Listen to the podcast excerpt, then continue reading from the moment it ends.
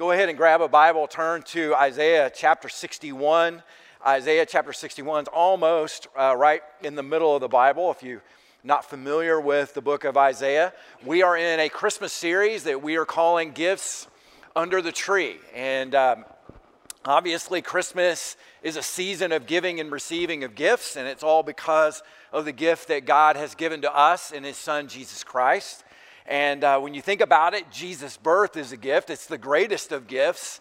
And then with Jesus' birth comes all these other gifts. And so in this series, uh, Gifts Under the Tree, we're, we're looking at some of those different gifts. Last Sunday, I, I, I talked about the gift of hope that we have as, as Christ followers. And then today, I want to talk about, I want us to consider the gift of joy. You know, the word Advent is a, is a Latin word, and it just simply means arrival, it, it means coming. And so, Advent is that season of the year where we, we take some time to reflect on the first coming of Jesus, uh, his birth, when he, when he came as a servant 2,000 years ago. And, um, and, so, and so that's a big part of what Advent really is those four Sundays leading up to Christmas Day, the, the day of the, of the birth of Jesus Christ. But it's also the season of the year where we anticipate and long for uh, the, the second coming of Jesus, where Jesus is not coming as a servant this time, he'll be coming as king. And so Advent is really a season of longing, it's a season of expectation, it's a season of preparation. Uh, as we realize that we live in the in between, we, we live in the in between of those comings, the first and second coming. And so then the question becomes how do we live in the in between? Right? Like, how are we supposed to live as we eagerly await the coming of Jesus in his second coming? Well, we, we live with hope, as I talked about last week, and, uh, and then we live with joy. So that's what we're going to talk about today. Now, I want to read to you one of the, I think, one of the greatest passages in all of Scripture that you may have never even read. It's Isaiah 61, verses 1 through 11. And I'm going to ask if you're willing and able, would you please stand for the reading of God's word today? So Isaiah the prophet writes this The Spirit of the Lord is upon me because the Lord has anointed me to bring good news to the poor. He has sent me to bind up the brokenhearted, to proclaim liberty to the captives, and the opening of the prison to those who are bound, and to proclaim the year of the Lord's favor and the day of vengeance of our God, to comfort all who mourn to grant to those who mourn in Zion, to give them a beautiful headdress instead of ashes, the oil of gladness instead of mourning, the garment of praise instead of a faint spirit, that they, that they may be called oaks of righteousness, the planting of the Lord, that, that he may be glorified. They shall build up the ancient ruins, and they shall raise up the former devastations. They shall repair the ruined cities the devastations of many generations. Strangers shall stand and tend your flocks, foreigners shall be your plowmen and, and, and wine dressers. But you shall be called priests of the Lord, and they shall speak of you as ministers of our God. You shall eat the wealth of the, of the nations, and in their glory you shall boast. Instead of, instead of your shame, there shall be a double portion. Instead of dishonor, they shall rejoice in their lot. Therefore, in, in their land they shall possess a double portion. They shall have everlasting joy. For I, the Lord, love justice. I hate robbery and wrong, and I will faithfully give them their recompense. And I will make an everlasting covenant with them. Their offspring shall be known among the nations, and their descendants in the midst of the peoples and all who see them shall acknowledge them, and they and they that they are an offspring of the of the Lord has blessed. And so I will greatly rejoice in the Lord. My soul shall exult in my God, for he has clothed me with his with his garments of salvation. He has covered me with the robe of righteousness, as a bridegroom really decks himself like a priest with a beautiful headdress, and as a bride adorns herself with jewels. For as the earth brings forth its sprouts, and as a garden causes what is sown in it to sprout up, So the Lord God will cause righteousness and praise to sprout up before the nations. The grass withers and the flowers fade, but not the word of God. It lasts forever. You may be seated. So, do you have joy, church? Do you have joy? Are you a joyful person? Every now and then somebody will say to me, Scott, I think I have the gift of joy. And sometimes I just want to say, well, you need to memo your face, you know? Um, you need to let your face know that. Um, you know, following Jesus is really all about joy. How joyful are you? You know, really, joy is the aroma of the church, isn't, isn't it? And I think all of us have been a part of other churches. Uh, maybe we visited another church that maybe was lacking in joy. I, I, I heard about I heard about this lady who was worshiping in this church, and you know, it was just kind of a cold church, and people were just kind of distant from each other, and and um, you know, just just just kind of uh, not, not not very warm or friendly. And, and and so this lady in the middle of the service, God was just speaking to her heart and stirring her, and she just kind of blurted out right in the middle of the service, "Praise the Lord." And uh, the ushers descended on her like a SWAT team around a bank robber, and. Uh, they're like, Lady, what are you doing? You can't just burst out in the middle of the service. What are you doing? She said, Well, I can't help it. I, am so full of the joy of the Lord. And the head usher looked at her and said, Well, you didn't get that here. See, joy is really what the church is all about. Joy is what the Christmas season is really all about. You know, we think about those angels that you know, that, that appeared in the, in the gospel stories about the birth of Jesus. And they said, Fear not, I bring you good news of great joy that will be for all the people. We sing the Christmas carol, Joy to the World, the Lord has come, which is really a hymn about the second coming of Christ. Did you know that? That hymn is about his second coming, not his first coming, but we sing it in the season of his first coming uh, uh, about the birth of Jesus. So, so we, we sing, Joy to the world, the Lord has come. Repeat the sounding joy, right? We think about this Christmas season, it's full of Christmas decorations, it's full of lights and candles and Christmas gifts and Christmas cards. And we, are going to go to a Christmas party where, um, you know, we're going to have a Christmas gathering. We, we do all of these things. And what's, what's, what's the flavor of all of that? Joy joy unspeakable. That, that's, that's really what it's all about. Christmas is joyous. And you know what? We need the joy of Christmas. We really need it because life is hard, is it not? Life is hard and life is heavy. Life is really an unending quest. It's a, you know, it's a desperate quest in many respects for what? For joy. That's what it's about. And see, joy means having something in you that strengthens you. It's having something within inside of you that sustains you, that kind of holds you together when things aren't going great. And, uh, and so, what we do is we find ourselves running hard looking for joy in this world. And we look for it in all the wrong places. Sometimes we, we run hard after it in our you know, in our sports, or we run hard after trying to excel at school, or we're, we're, we're running hard after joy trying to build up our bank accounts, or we're, we're pursuing hard after joy being a success at work, or, you know, working at marriage and family and all of that. And sometimes we get to the end of the run and we're like, I don't know if I've ever had it. I don't know if I've ever even had joy. Because the reality is the world can't give it. The world can't give lasting joy. That's why our running hard ends up so many times fruitless and empty. What, what, what is joy?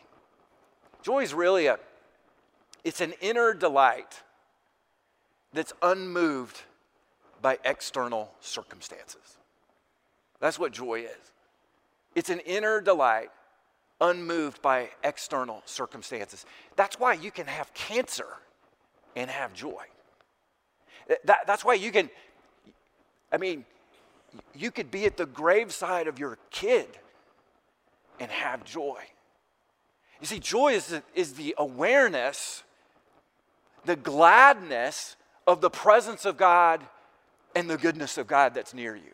It's just being aware of that. that that's, that's really what joy is. And, and so, joy is really different from happiness because happiness is superficial. Happiness is totally dependent on circumstances. You can't be happy at the graveside of your kid. You know why? Because you're sobbing, you're crushed, you're broken, right? You're crying out. But you can't have joy, right? You can't have joy. You can have the awareness of the presence of God, the comfort of God, where you even say, in the midst of desperate sorrow, it is well with my soul.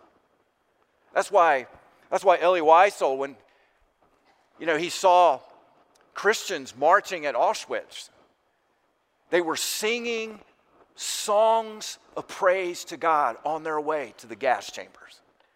Their hearts were filled with joy. That was the one thing the Nazis could not take from them was that inner fortification of joy that only comes from God that they had even in the face of death. Now, where, where, where does joy come from? Well, I want to show you right from Isaiah chapter 61. I want to show you just three things about joy, right? From, from this passage that we read. I want to show you the basis of joy, really the ground of it, the source of it. Uh, then I want to talk about the byproduct of joy, the outflow of it, if you will. And then I want to bottom line joy for all of us today as we kind of think about this tremendous gift um, from our Savior. So let's think about the birth, or not, not, not the birth, but the basis of joy. What, what is our basis for joy? What's our ground for it? Like, where does our joy come from? Well, it comes from this that Jesus has come. That Jesus has come in the flesh. He is our Redeemer, He is our restorer, and He is our joy giver. And so Jesus came to do for us what we couldn't do for ourselves. You think about this we couldn't save ourselves, so Jesus came to save us. We couldn't right our wrongs, so Jesus came to right every wrong. You know, we couldn't fulfill the law perfectly, so he came to do it for us perfectly, and that's exactly what he did. So Jesus coming changes everything. It's a game changer. So the outflow of Jesus' birth, his life and death and resurrection, the outflow of all of that is joy for you and for me. He restores our life, he restores our joy. Now, I think uh, this is just my theory, okay? So this is just a theory, but I think Isaiah 61, what we just read, is probably Jesus' favorite passage of Scripture. I really do.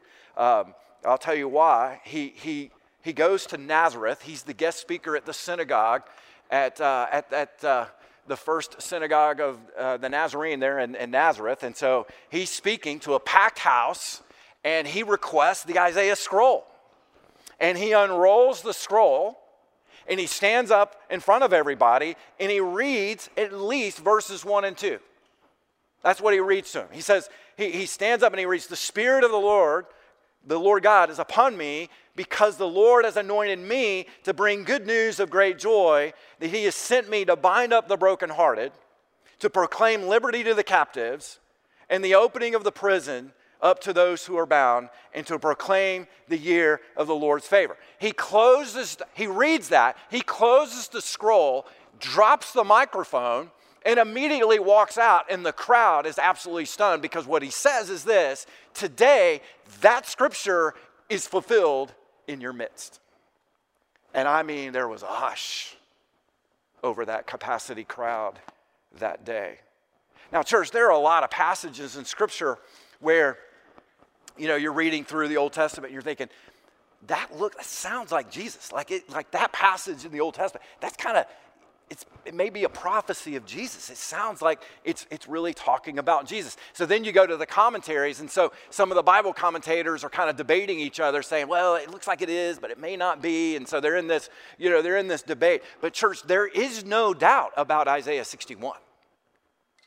Because Jesus reads Isaiah 61 and says, This thing is about me. This is what I came to do. This is my mission.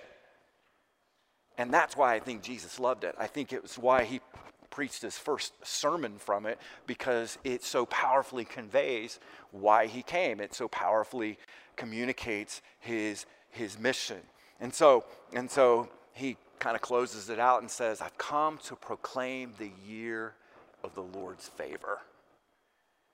Now, what is that? What does he mean by that? The year of the Lord's favor. Well, what he's talking about is he's talking about the year of Jubilee. Now, Jubilee is a great word because it's so closely um, connected to the word joy. So you can almost use them synonymously there. But, but um, and so he's really just specifically talking about the year of Jubilee. Now, what was the year of Jubilee? Well, you remember in Leviticus, um, you know, God's law established the practice of the Sabbath day. So what you would do is you would take one day off every seven days and you would rest from your labor. You wouldn't work. And so this was God's gift to his people. He said, I want you to observe Sabbath, I want you to rest, and I want you to refill. And this is God's, you know, my gift to you. And I want you to always think about as you observe Sabbath that one day heaven is coming and you're going to have an eternal rest from all of your labors. That's Sabbath. But there's also the Sabbath year. So what they would do is, you know, God mandated that they would take one year off out of every seven years. And what they would do in the Sabbath year was they wouldn't plant. They wouldn't harvest. So you had to be very prudent. You had to kind of plan out for that seventh year and, and set aside some grain, set aside some crops, you know, for that year so that you would have enough to make it because, because the ground needed to rest. The ground needed to, to lie fallow. Now, there were some other things that they would do in that Sabbath year. They would reconcile relationships in that seventh year.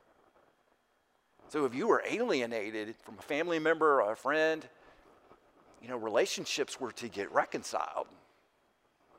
And, and, then, and then not only that, but you were to forgive all of your debts or, you know, the money that people owed to you. You were to cancel those debts in the Sabbath year, in that seventh year. And then you were also to set your indentured servants free in that seventh year. So if you owed someone money and you couldn't pay them back, what you would do, it was customary, you would work for them. You would be their servant until you got that debt paid off, then you were free to go. But in the seventh year, even if you didn't have that debt paid off, you were mandated by the Mosaic law to release and free and cancel those debts, those you know those indentured service that's pretty cool especially if you owe the debt. Now the year of the year of jubilee is this. Every seven years times seven and that would bring us to the 50th year would be the year of jubilee. And what you would do in the year of jubilee you would reconcile relationships you would cancel debts you would you know you would uh, release your indentured servants and, and, and then and then you would do something else all land would, re, would be returned to its original owner. Now that's interesting because God's plan was to keep the allotments of territories within the families that he, he prescribed. And so, so that was the year of Jubilee. It was a great year. Now, here's the interesting thing, in some of the commentaries that I, that I read about this, Bible scholars are not even sure that the people of Israel ever even practiced year of Jubilee. They're not even sure that they even practiced it because there's really no evidence in the Old Testament that they did. Now, it was mandated by the law of Moses that they do it, but there's no real evidence that anybody ever actually did it, which makes what Jesus is saying even more powerful because what Jesus is saying in front of that synagogue crowd that day is, I have come to bring the year of Jubilee. That is why I've come. I have come uh, to bring spiritual, economic, social, and psychological wholeness. That's my mission. That's what I've come to do. The shalom of God is going to be restored. Now, you read through the Gospels, and what did, what did Jesus do? He brought healing, He brought peace, He brought restoration, He brought reconciliation, didn't He? Everywhere He went. That's, that was the outflow of his life and ministry. I mean, there was, there was the leper. Do you remember the leper? And, and lepers had this skin disease that banished them from the temple. They couldn't go and worship at the temple or the tabernacle. They were, they were alienated from, from their families and their friends. They, they really couldn't work. They had to live on the outskirts of town, basically by themselves. No one ever touched them. And so this leper goes up to Jesus and says, you know, if you're willing, you can make me clean. And what does Jesus do? Jesus not only heals him, but Jesus touches him. The first time he'd been touched in years, church. What was Jesus doing? He didn't have to touch him. Jesus was not just healing him physically, he was healing him spiritually and emotionally as well by telling him that he is loved by God. Could you imagine the joy that day? As, his, as this leper's life was given back to him. Think, think about the story of the woman, you know, with, you know who, who had been bleeding for years she too was ceremonially unclean. She, she was not allowed to worship at the temple. No one was allowed to touch her, or they, they would be unclean as well. And so she had this condition for years and years and years. And she's thinking, God is angry at me. God has cursed me. God has banished me. But, but she sees something different about Jesus. And she, she gets so close to him. There's a crowd of people. She gets so close to him. She's thinking to herself, if I just touch the hem of his garment, I can be healed. And you know what she does? That's exactly what she does. She touches the hem of his garment, and instantly she's healed. Instantly she's restored. She's made whole. And not just physically, but spiritually as well. Can you imagine the joy? She got life and restoration. I, I think about the Gerasene demoniac that we, we talked about last spring in, in, in the Gospel of Mark. I, I think about his story. He lived among the tombs he self harmed. He was a threat to others. That's why they, many times they had to bind him with chains. And he was possessed by demons. He, there were times he had so much strength he could break out of the chains. And we, you know, we would call him schizophrenic today. He was insane. He was out of his, out of his right mind. And, and, and so he's just absolutely destructive, living, living by himself. And, and uh, he encounters uh, Jesus Christ who heals him and restores him. And, and the scripture says, you know, the people of that village found him clothed and in his right mind. And what happens is he becomes he becomes a messenger of the joy of the gospel as his life has been completely restored. Can you, can you imagine the joy that he felt as he received wholeness and healing from our great God? I, I think about the woman at the well. I, I, I think about the story of Jesus and this Samaritan woman, and it's just her and Jesus, and they're having this conversation. And uh, he recounts to her everything she ever did. I mean, can you imagine that? Imagine having that conversation. And so, you know, he says to her, Yeah, you know, you're right, you're not married. The guy that you're living with right now is not your husband. In fact, you've had, you know, you've had five husbands, and I'm sure that's not all of her fault in that way. But I do know this that after a few minutes hanging with Jesus, her life is transformed. She is changed.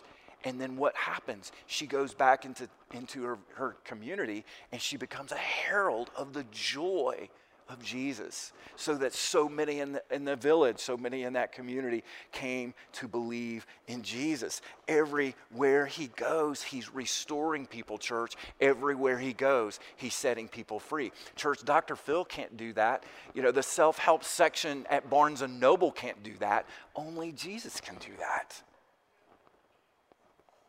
So that's what he came to do. And this is what Isaiah is talking about. This is the basis of our joy. He brings healing and wholeness and restoration to us. Let, me show you verse 3.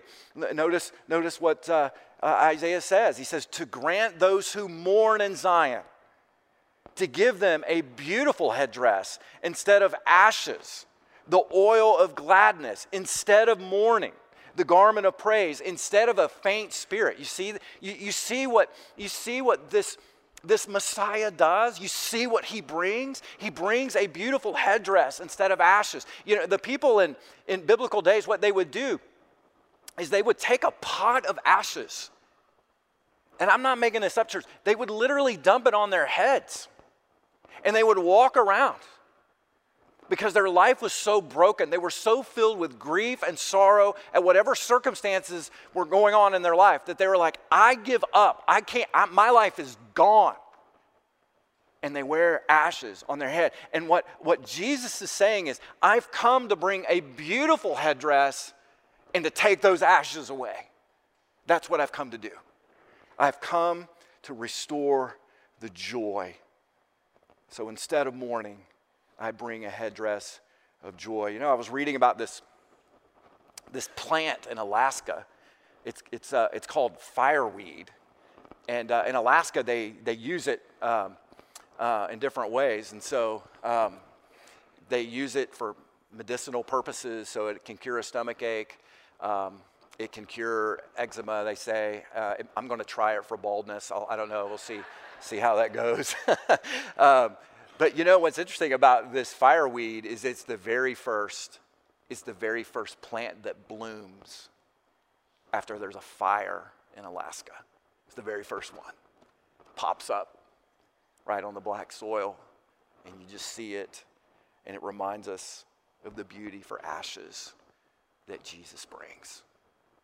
Church, I, I don't know what you're carrying today, but I know that Jesus has come. And I know He knows what you're carrying. He knows your grief, and He knows your sorrow. And He loves you, and He's with you. And He came to take away that mourning and to give you joy. That's what He came to do. He didn't come to condemn you. He loves you. And that's the basis of our joy. Well, what's the byproduct of joy? Well, we are to spread it. We are to spread it. You know, the interesting thing about joy, when you enjoy something, you got to tell somebody, right? Like when you read a book that you really like, or you, you got a new show on Netflix that you really like, or you eat at a new restaurant, what's the first thing you got to do? You got to tell somebody. And in telling someone about what you've enjoyed, somehow, some way, that makes the joy complete. You, you don't just experience something joyful and then just hold on to it, right? It, what, what makes it complete is, is you tell somebody else about it. And, and, so, and so when you come to know the joy of Jesus, you're transformed by it. You, you want to tell someone else about it because it is, it is so life changing. And so, in this way, the byproduct of joy is mission. In other words, what God has done is He has sent His Son, and His Son invites us into His mission of, of being joy spreaders. And that's what we're called to be, and that's what we are called to do. We become the bringers of joy. Let, let me show you this in verse 4. It's a very interesting verse right in the middle of Isaiah you know, 61. He says this They shall build up the ancient ruins, and they shall raise up the former devastations, and they shall repair the ruined cities, the devastations of many generations. Now, first of all, who is they that he's talking about? I mean, that was my first question. Who, who are these people? Well, very clearly, it's the ones he set free. It's, the, it's those who are poor. It's those who've been restored. It's those who've been redeemed. It's, it's all of us. They're the ones who are gonna, who are gonna build up the ancient ruins and, and raise up the former devastations. That's what he's talking about. Now, th- th- then my other question was well, why are there ancient ruins? I mean, what happened to this place? Why are there devastations? Well, I think specifically what, what, what the prophet Isaiah is speaking to is the destruction of Jerusalem. And, and you know, he's talking to the exiles and he's, and he's making a promise that Jerusalem is going to be rebuilt, literally rebuilt. But it also has a secondary meaning to it, pointing to that the body of Christ will work in the kingdom and serve in the kingdom in such a way as the new Jerusalem will be prepared and one day coming down out of heaven from God for, for all of us. And, and so, what really brings the ancient ruins and devastations, when you think about it, sin does that. See, that's just the byproduct of sin. Church, what does sin do to us? It destroys us, it corrodes us, it corrupts us. It leads us farther and farther and farther away from life. That's what it does. It promises the world it promises lasting joy, never delivers. And it tricks us. That's why the Bible speaks of the deceitfulness of sin. It lies to us, we buy the lie, but it just leads us further and further and further into destruction. Yet, what verse 4 is, is the gospel right in the middle of the Old Testament. I think sometimes we read the Old Testament and think, man, God is ticked off in the Old Testament. You know, he's just so mad. And, you know, there's no grace in the Old Testament. That's not actually true. What you have here is a picture of God's grace. It's not sin that has the last word, It's the grace of God that has the last word. That's what verse 4 is telling us. Because what, what is being told is, is we're going to build up the ancient ruins, right? The, the former devastations are going to be repaired and raised up. That's what he's talking about. And he's going to use you and me to do it. See, we are the joy spreaders as we, as we walk among the ruined cities of this world. We're the, we're the joy givers as we move in and out of the, of, the, of the ruined cities, of the former devastations. And isn't that a great description of the world that we live in? Just kind of devastation all around. But see, we, we're, we're called to be joy facilitators, to live a life of joy because, because Jesus has come. Let, let, me, let me show you how I know this. Look at verse 6. Don't take my word for it take the word's word for it, uh, just read it. Um, he says this, but you shall be called priest of the Lord, and they shall speak of you as the ministers of our God. Now, who does that verse refer to? Is that verse talking to me? Is that verse describing me? No, that verse is describing you. You're all priests. You are ministers of God. You're ministers of joy. And let's just kind of think about that for a minute. Think about what a priest does. A priest is an, a, a go between, if you will. That's what a priest does. He's a go between. What a priest does is he goes between God and people.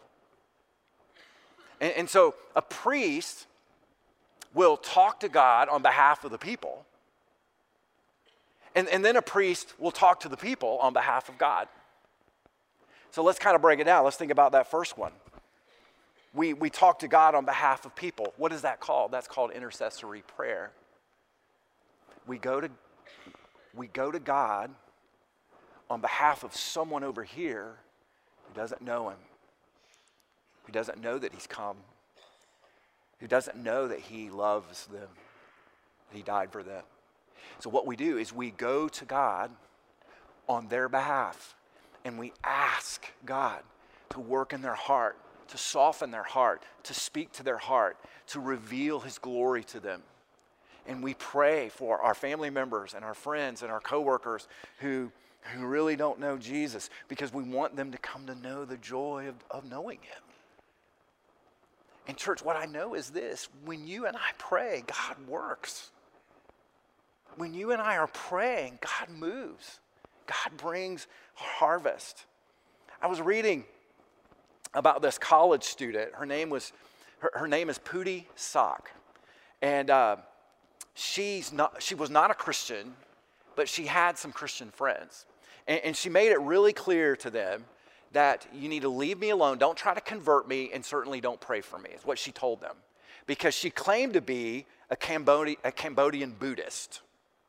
Now, she really wasn't a Buddhist, she was really an atheist in, in practicality, uh, but she claimed Buddhism because her parents were Buddhist. And, and she claimed to be a Cambodian Buddhist, even though she was born in Long Beach, California, and she grew up in Dallas, Texas. Well, that's, that's another story. But she just assumed the identity, you know, kind of the religious identity of her, of her parents. So she started college, and, and, community and friendships were really important to her. So she made a lot of friends. She developed some community, and many of her friends were Christians. And uh, so she had a good first year of college. Then, sophomore year, she started to hit a wall. She started to struggle.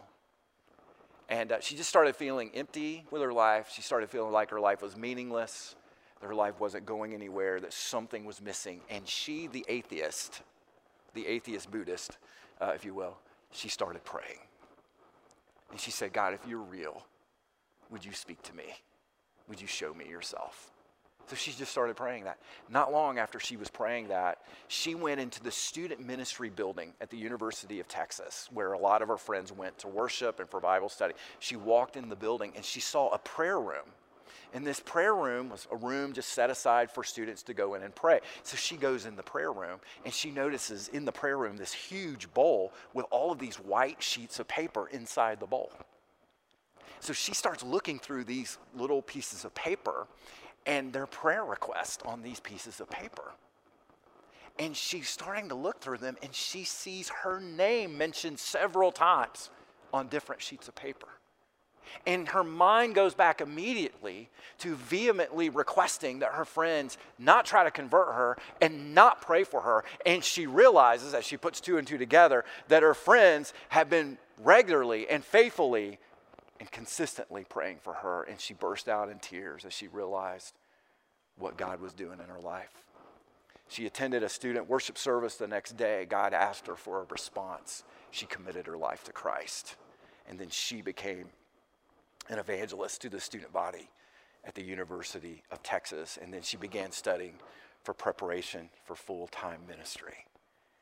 Now, church, I share that with you to say that's what we're called to be and to do to be priests, to go to God on behalf of the pooty socks in our life. And what happens is when we do that, we build up the ancient ruins. We raise up the former devastations. We bring new life and restoration. Can I just ask a simple question? Who is it that you're praying for right now? Who is it in your life that is far from God and who needs Him more than anything? You need to be praying and you need to be inviting. All right, so that's the first part of that. We talk to God on behalf of people, but we also talk to people on behalf of God. This is part of the mission that God has given to us and, uh, and so, as priests and as ministers, this is what we do. We, we have conversations, we, we steer conversations, we ask questions so that we can share the gospel, share our story of how Christ has transformed us. I was reading, reading a story about this, uh, this guy named Paul Borthwick, who's kind of a I don't know, he's kind of a missions guru. He's, he's all about missions, and so he writes about missions and stuff. So he's living in Cambridge, Massachusetts, and he walks in a McDonald's and he recognizes the guy behind the counter. His name is Peter, and Peter is a member of their young adult ministry at Paul's church. And he's like, Man, what are you doing here? And what are you doing behind the counter at McDonald's? Because you see, uh, Peter had just graduated from Harvard University. He had just finished graduating with a graduate degree, and he's working at McDonald's. And so Peter tells him, Look, hey, uh, let, why don't we get coffee? I'll be on break in five minutes. So they sat down, they started talking. So Paul asked him, Hey, well, what are you doing at McDonald's? He's like, Well, when I graduated, I couldn't find a job. And he said, I had bills to pay. So I decided to work here at McDonald's. And, and, uh, and, and so then Paul looked at him and said, Man, I'm so sorry. He said, Don't apologize. He said, God has me here. This is where God wants me to be. He said, I can do more mission work here than I can do overseas anywhere. He said, On my shift, there's a, there's a Buddhist from Sri Lanka, there's a Muslim from Lebanon, there's a, there's a Hindu lady from India, and there's a fellow Christian from El Salvador, all on my shift. He said, I could, I could do more evangelizing and joy spreading than, than I ever could overseas. Now, church, do you realize everywhere you go, every place that you go, every time that you go, you're an ambassador for Christ? You are salt and light. You're a messenger. Do you realize you are a joy spreader?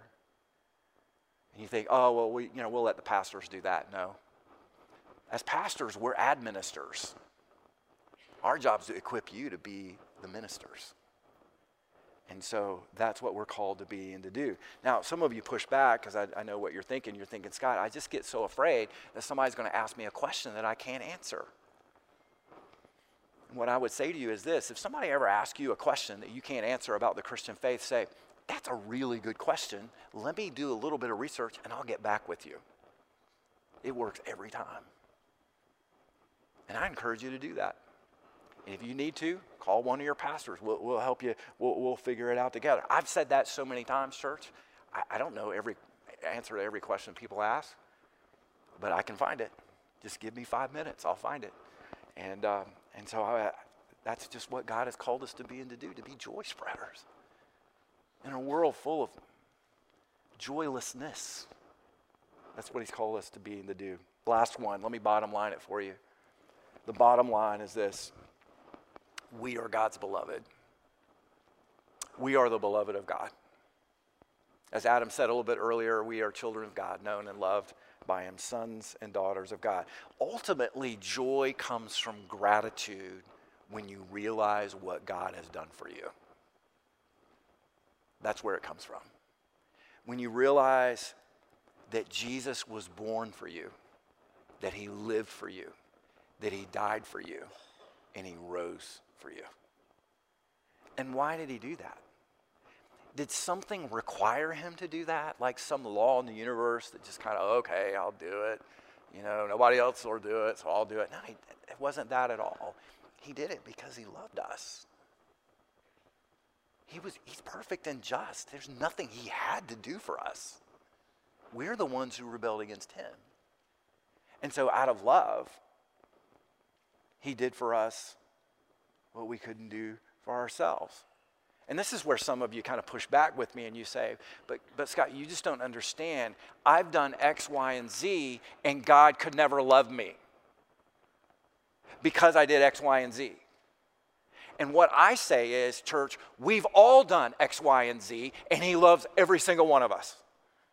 We're all in the same boat. Your X, Y, and Z is not very any different from my X, Y, and Z because we're all sinners and we're loved by God. And, and this is what we want more than anything else. We want someone to see us for who we really are, where we don't have to pretend, and they love us anyway. And you know who that is? That's Jesus Christ. He loves you. His love for you is not based on your performance. He loves you just because you are valuable and a person of worth in his eyes. You're an image bearer, and he loved you and gave himself for you. So, so when he came, what, what, what did he do? What specifically, what did he do? Well, he did a couple things. He bore our guilt and shame. Like he, he took our guilt and shame upon himself and carried it and dealt with it. You know, um, I, I, you know, I, hopefully most of you've read the book of Isaiah. It's a, it's a, it's an amazing book, quite honestly. It's not an easy book. I'll be honest with you. Um, there are treasures in this book that are uh, just amazing. But it's, it's 66 chapters, pretty long book, pretty challenging book. And uh, what's, what makes it challenging, I think, is you start reading the first half of it, and it starts giving you these pictures of this great and awesome king. So you start getting these verses about this coming king. He's going to be mighty. He's going to reign, you know, on the throne of David and everything. And, and you see, like, uh, one example, you get a Polaroid shot, you know, and, and uh, in chapter 9 where it says, For unto us a child is born, and, the government shall be on his shoulder. So it starts predicting this coming of the king. And he's mighty, powerful. He's going to reign in justice and righteousness. He's the King of kings and Lord of lords. You see it in the first half of Isaiah. But then about chapter 40, the whole book shifts. And you see this other character that the, the second half starts talking about. And this other character is coming in meekness and in humility and uh, just, just, a person who's going to suffer and uh, a person that there's nothing naturally attractive about them that would attract us uh, to this person, just, just kind of a normal person. And then all of a sudden the light bulb goes off. And you get to Isaiah 53 and you realize this person is going to be despised and rejected, that this person's going to suffer and die. And then you realize that they are one and the same person. That this glorious, almighty king is going to come in weakness and he's going to suffer and die for you and for me. This mighty king is going to be the sacrificial lamb. Now, that's the storyline of Isaiah. It's an interesting storyline. You'll, you will never find that storyline where a king willingly, lovingly, voluntarily gives his life for his people. You're not going to find it in any other religion. You will not find it in literature. And you certainly are not going to find it in history. But you find it in the gospel. Why? Because he loves you and he loves me. And so, let me show you verses 2 and 3 again because I want to, I want to call your attention to this. Uh, he, this. This king, this Messiah who comes, verses 2 and 3 says, to grant to those who mourn in Zion. Remember, we looked at this a little bit earlier to give them a beautiful headdress instead of ashes, the oil of gladness instead of mourning, See that word instead? The garment of praise instead of a faint spirit. So what you see is the words instead, instead, instead. What do we deserve? Ashes. What do we get? A beautiful headdress. What, what, what do we deserve? Mourning. What do we get? The oil of gladness. What, what, what, do we deserve? A faint spirit, a weak spirit, a crushed spirit. What, what do we get in return? A garment of praise. You see this word instead and instead and instead. And what that really is, is really the word grace. That's what it is. That our Savior got what we deserved instead of us. You see it again in verse 7. He doubles down on this. Look at verse 7. Instead of your shame, there will be a double portion. A double portion of what? Joy. Joy. That's what it's going to be. Instead of dishonor, they shall rejoice in their lot. Therefore, in their land, they shall possess a double portion. They shall have what? Everlasting joy. Everlasting joy. Do you know how long everlasting is? It's a long time. Everlasting joy. So we're the ones who sinned against God. We're the ones who rebelled against God. We're the ones who stiff armed God. We're the ones who said no to God. We're the ones who deserve shame and dishonor and mourning. But instead of us receiving it, who receives it? Our substitute. See, what should have gone to us went to him. So instead of ashes, we get the beautiful headdress. What was Jesus' headdress? Crown of thorns. We got the wedding garments. Beautiful. What garments did Jesus get? A bloody robe. You see substitution? He carried our guilt and shame. Our guilt and shame and punishment goes to him. And then there's even more good news. You see this in verse, verse 10. Something else goes to us. He says this I will greatly rejoice in the Lord. My soul shall exult in my God, for he has clothed me with the garments of salvation. He has covered me with the robe of righteousness. As a bridegroom decks himself like a priest with a beautiful headdress, and as a bride adorns herself with jewels. He's using metaphors to try to convey the reality of what God has done for us. And what has happened is our guilt and shame goes to Jesus, and his righteousness goes to us. As Christians, we believe in what is called double imputation. Our penalty goes to Jesus, his righteousness comes to us. So that it's not just that our sins are covered, it's now where God sees us not as sinners anymore, but as righteous in him. That's what he sees when he sees us. Isn't that incredible? Isn't that amazing? And that's what he's talking about in the garments of salvation and the robes of righteousness. You know, in my, I was goofing around on Facebook, and um, on fa- in my Facebook feed, there are all these men's clothing companies being advertised there. They must think I'm a bad dresser or something. Um, they must know something I don't know or whatever. And, and so you can, you can kind of fill out this profile. It actually sounds pretty cool. You fill out this profile, you give them all your sizes and everything, and your, your your styles, and then they'll send you um, a kit of clothes. So just an outfit, you know what I mean? Like they'll just send it to you, and you can try it on, wear it, and and you know look really good according to them. So, um, and I was thinking, you know what? That's the gospel. That's the gospel. Like payment was made, and then I get the robes of righteousness given to me because of Jesus. I get the garments of salvation. I get to put them on. And when the Father sees me, he doesn't see a sinner, he sees a son. He sees a daughter, known and loved by God. Church, that's our joy today. How do you get it? It's really simple. You repent and you believe. You just turn away from your sin. Because sin is death, sin is destruction, it's devastation. You just turn away from that and you turn to life and you believe. And God honors faith. God moves in faith.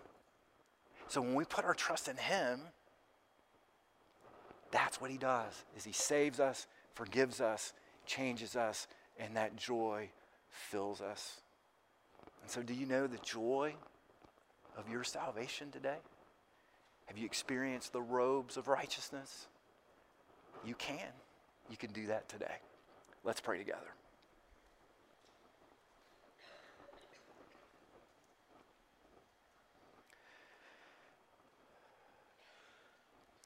Heavenly Father, we come into your presence with praise and thanksgiving.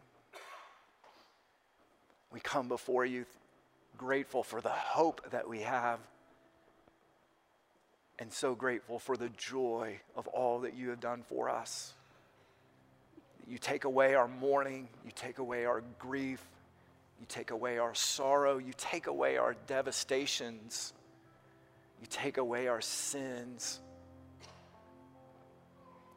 That what sin has torn down, your grace can restore. God, would you just wrap us today? Would you just clothe us with the joy of salvation? God, would you fill us with hope and joy, your gifts given to us, the greatest gifts that the world can't touch, the world can't take them away. Doesn't matter what people say, doesn't matter what people do. What matters is what you say and what you did. That's all that matters. And that is the source of our joy.